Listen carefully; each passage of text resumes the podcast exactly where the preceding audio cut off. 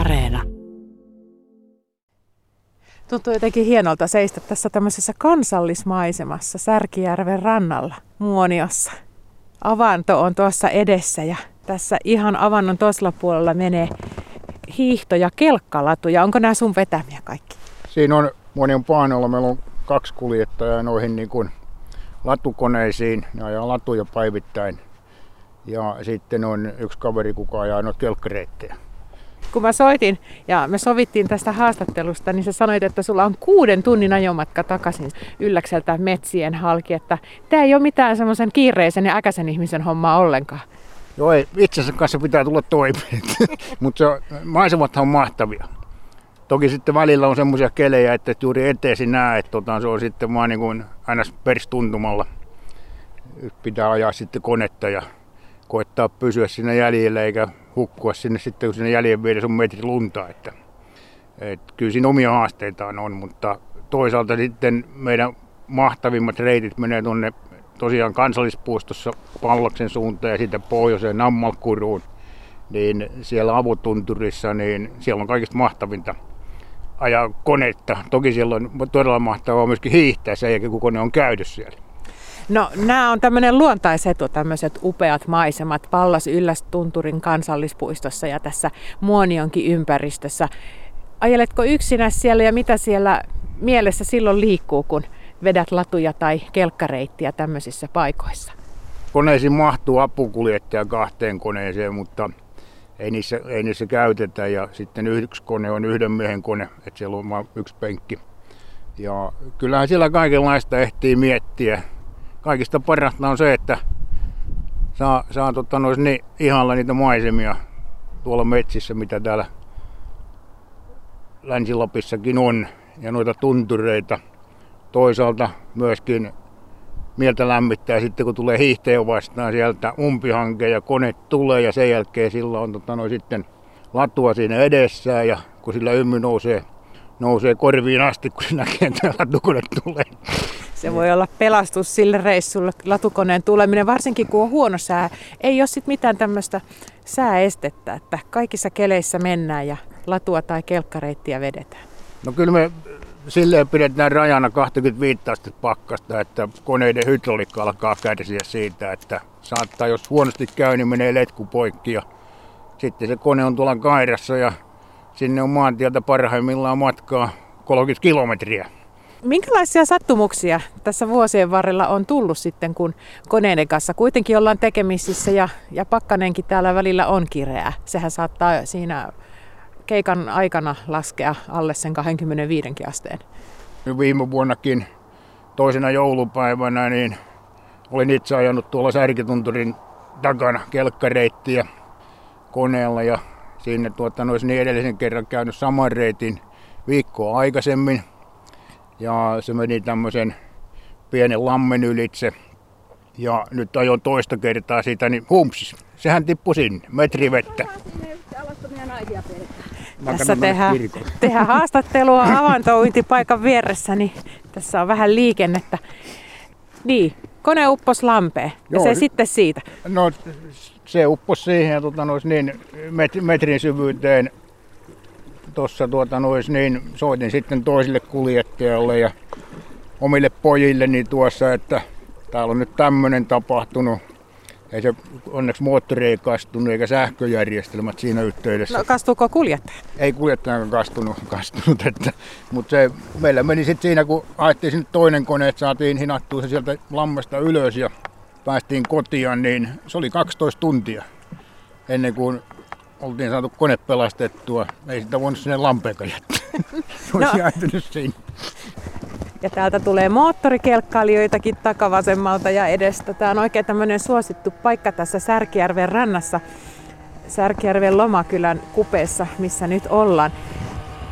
Kun puhuit siitä, että parhaita on nämä maisemat näillä reiteillä, missä vedät näitä latuja ja kelkkareittejä, niin minkälaisia kohtaamisia luontokappaleiden kanssa on tullut vuosien varrella? Kaikista eniten siellä näkee kuukkelia. Että hirviä ei noilla reiteillä paljon näy. No sitten on tietysti poroja, niitä on aina. Ne käy ikäväksi kyllä, ne käy myöskin näillä, käyttävät hyödykseen näitä hoidettuja reittejä, niin ei tarvitse kahlata umpihangessa ja sitten monestikin latureittejä siirtyvät paikasta toiseen jopa niin kuin tokkina ja sitten sinne tulee niitä mustaa papanaa. Tuossa oli viime keväänä niin Oloksen 12 kilometrin ladulla niin kaikista pahin lasku, niin porot oli siihen niin polkenut oikein tämmöisen kaviouran ja siellä sattui muutama vahinko sitten hiihtäjille siinä laskussa. Porot käyttää hyväkseen näitä latuja. Turistille se on tietysti elämys, kun siinä näkyy, että tästä on poro mennyt. Ei se hiihtäjä sitä tykkää, kun jos se on siinä ladulla se papana, niin se tykkää siihen kuin seinään se suksi. Se tykkää kuin seinään, joo. Semmoisella kelillä, kun on liisterit pohjassa. Niin, tai sitten nämä karvasukset, ne tarttuu myös hyvin siihen, että ne ottaa oikein kunnolla kiinni. No siinäpä onkin kiva putsailla sitten jälkikäteen. Onko porot tottunut siihen, että näitä koneita on liikkeellä? No kyllähän ne siinä edessä lähtee sitten jolkottamaan sitä uraa pitkin ja siinä toivoo, että ne mahdollisimman äkkiä lähtisi sitä pois eikä olisi koko aika haittoina siinä, että kun on välillä sillä laiskoja, ettei ne jaksa juosta, niin siinä vaan niin mateilee, niin siinä tahtoo mennä aika pitkäksi, pitäisi päästä jatkamaan ajoja. No miten sen poron saa siitä sitten häädettyä? Ääni, valomerkit? No ei ne auta siihen, että kyllä se onneksi sitten tajuu lähteä sitä pois sitten, kun se on tarpeeksi siinä ladulla kulkenut, niin tähän asti, että ei ole yhtään tarvinnut yliajaa. No kuukkelit on kivoja, ne on semmoisia metsämiehen ystäviä ja ne tulee tämmöisiksi tuttavallisiksi kumppaneiksi tietysti sitten, kun tottuvat siihen, että ihminen siellä liikkuu. Mitäs semmoiset vähän isommat linnut? Täällähän esimerkiksi kotkiakin on. On ja onhan meillä meillähän talvehtii joutseniakin Muoniossa taitaa nykyään olla 10 paria. Ovat näissä järvien jokisulissa, viihtyvät siellä hyvin talven. Ja on tuolla, tästä on pari vuotta sitten, niin näkynyt kotkakin tuolla söi jänistä, kun oli ajamassa tuolla Kätkäjärvellä kelkkareittejä, niin kyllä siellä näkee näitä. Ja varsinkin justiin silloin keväällä, huhtikuussa, kun lintujen muutto alkaa.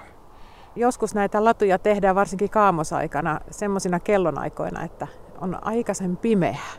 Kyllä. Minkälaista se on silloin ajella tuolla erämaissa? Pimeällä on erilaista ajaa. Luonto on aivan erinäköinen näissä keinovaloissa ja tykynkuoriuttomat puut näyttää oikeastaan vielä komeammilla kuin silloin sitten kauniina kevätpäivänä. Silloin kun vielä tykkyä on, ettei ole tämmöistä myrskyä, niin kuin nyt vajaa viikko sitten putsasi kaiken tykyn pois täältä, niin se näyttää mahtavalta silloin pimeälläkin se metsä, että kyllä silloin mielellään ajaa silloinkin, että ja tietyt pilviset kelit on semmoisia, että sitä on vaikea erottaa sitä latua, niin sitä ongelmaa ei ole sitten silloin pimeän aikaan, kun on juuri nämä keinovalot siinä koneessa ja niiden avulla pystyy näkemään sitten kaikki hangen pinnanmuodot. Tietyllä harmaalla pilvisellä kelillä se on erittäin vaikea erottaa hangen muotoja ja sitä, että jos on varsinkin tuiskunut, että missä se reitti meillä meni. Tässä on esimerkiksi tässä järvenjäällä, Särkijärvellä, säännöllisiin välimatkoin laitettu aurauskeppejä pystyyn. Se on varmaan semmoinen turvallisuusasiakin, että ne reitit merkitään varsinkin semmoisissa paikoissa, missä ei parane eksyä. Me taidetaan pistää sinne semmoinen noin 3000 aurakeppiä näiden järvillä olevien kelkkareittien ja latujen varsille. Ne on tietysti merkkinä hiihtäjille, että tästä on ainakin turvallista kulkea. Ja toisaalta sitten se myöskin rajaa sitä, että kuljetta sitä yhteen samaa reittiä, niin silloin se koneellakin on hyvä mennä siellä. Tällä hetkellä esimerkiksi kaikkien järvien jäillä, nyt kun meillä on tullut uutta lunta viimeisen 3 viikon aikana 40 senttiä, niin se lumi on alkanut painaa niin paljon, että vesi on noussut tuohon jään pinnan päälle. Tämä sesonki on aika pitkä. Se alkaa täällä Muonion korkeuksilla tuossa lokakuun loppupuolella ja jatkuu pitkälle huhtikuuhun, ehkä toukokuullekin. Kyllä. Meillä alkaa silloin, kun nämä ensilumen hiihtoharrastajat tulee tänne Muonioon 26. päivä lokakuuta, niin siitähän noita latuja aletaan hoitaa ja sitten se päättyy silloin normaalivuonna vappuna. Ja joskus saatetaan joitain reittejä sitten vielä sen jälkeen.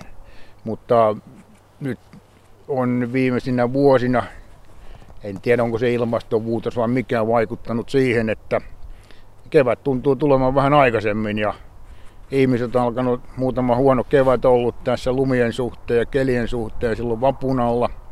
Ne ihmiset enää lähde silloin vapunviettoon Lappiin, niin kuin joskus 30 vuotta sitten tai 20 vuotta sitten, kun Pallaksen hotellin ravintola, ei se ollut, kaikki oli seisomassa siellä, ei sinne kukaan mahtunut istumaan, se oli aivan täynnä. Pekka Veisto, testaatko itse niitä latuja myös?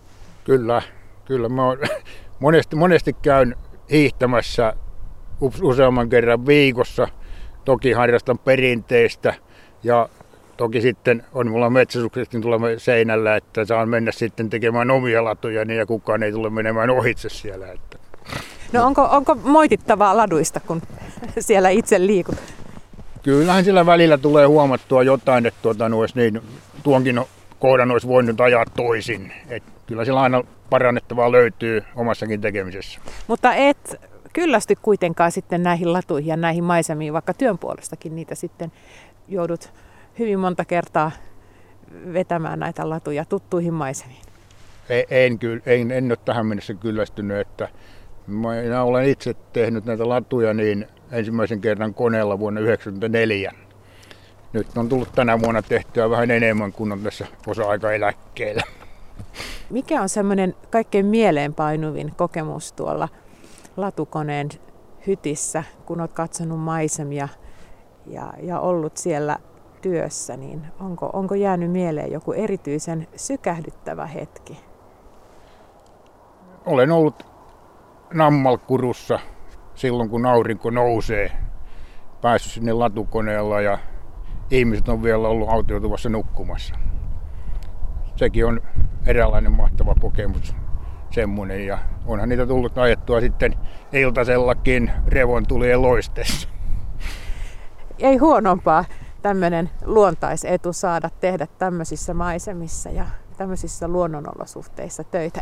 Monihan täällä hiihtää vielä ilta myöhään, 9 maissakin illalla vielä saattaa täällä järvenjäällä viimeiset mennä ja ensimmäiset on ladulla jo 7. Et silloin kun tänne Lappiin lähdetään lomalle, niin joillakin on, että koko rahalla sitten.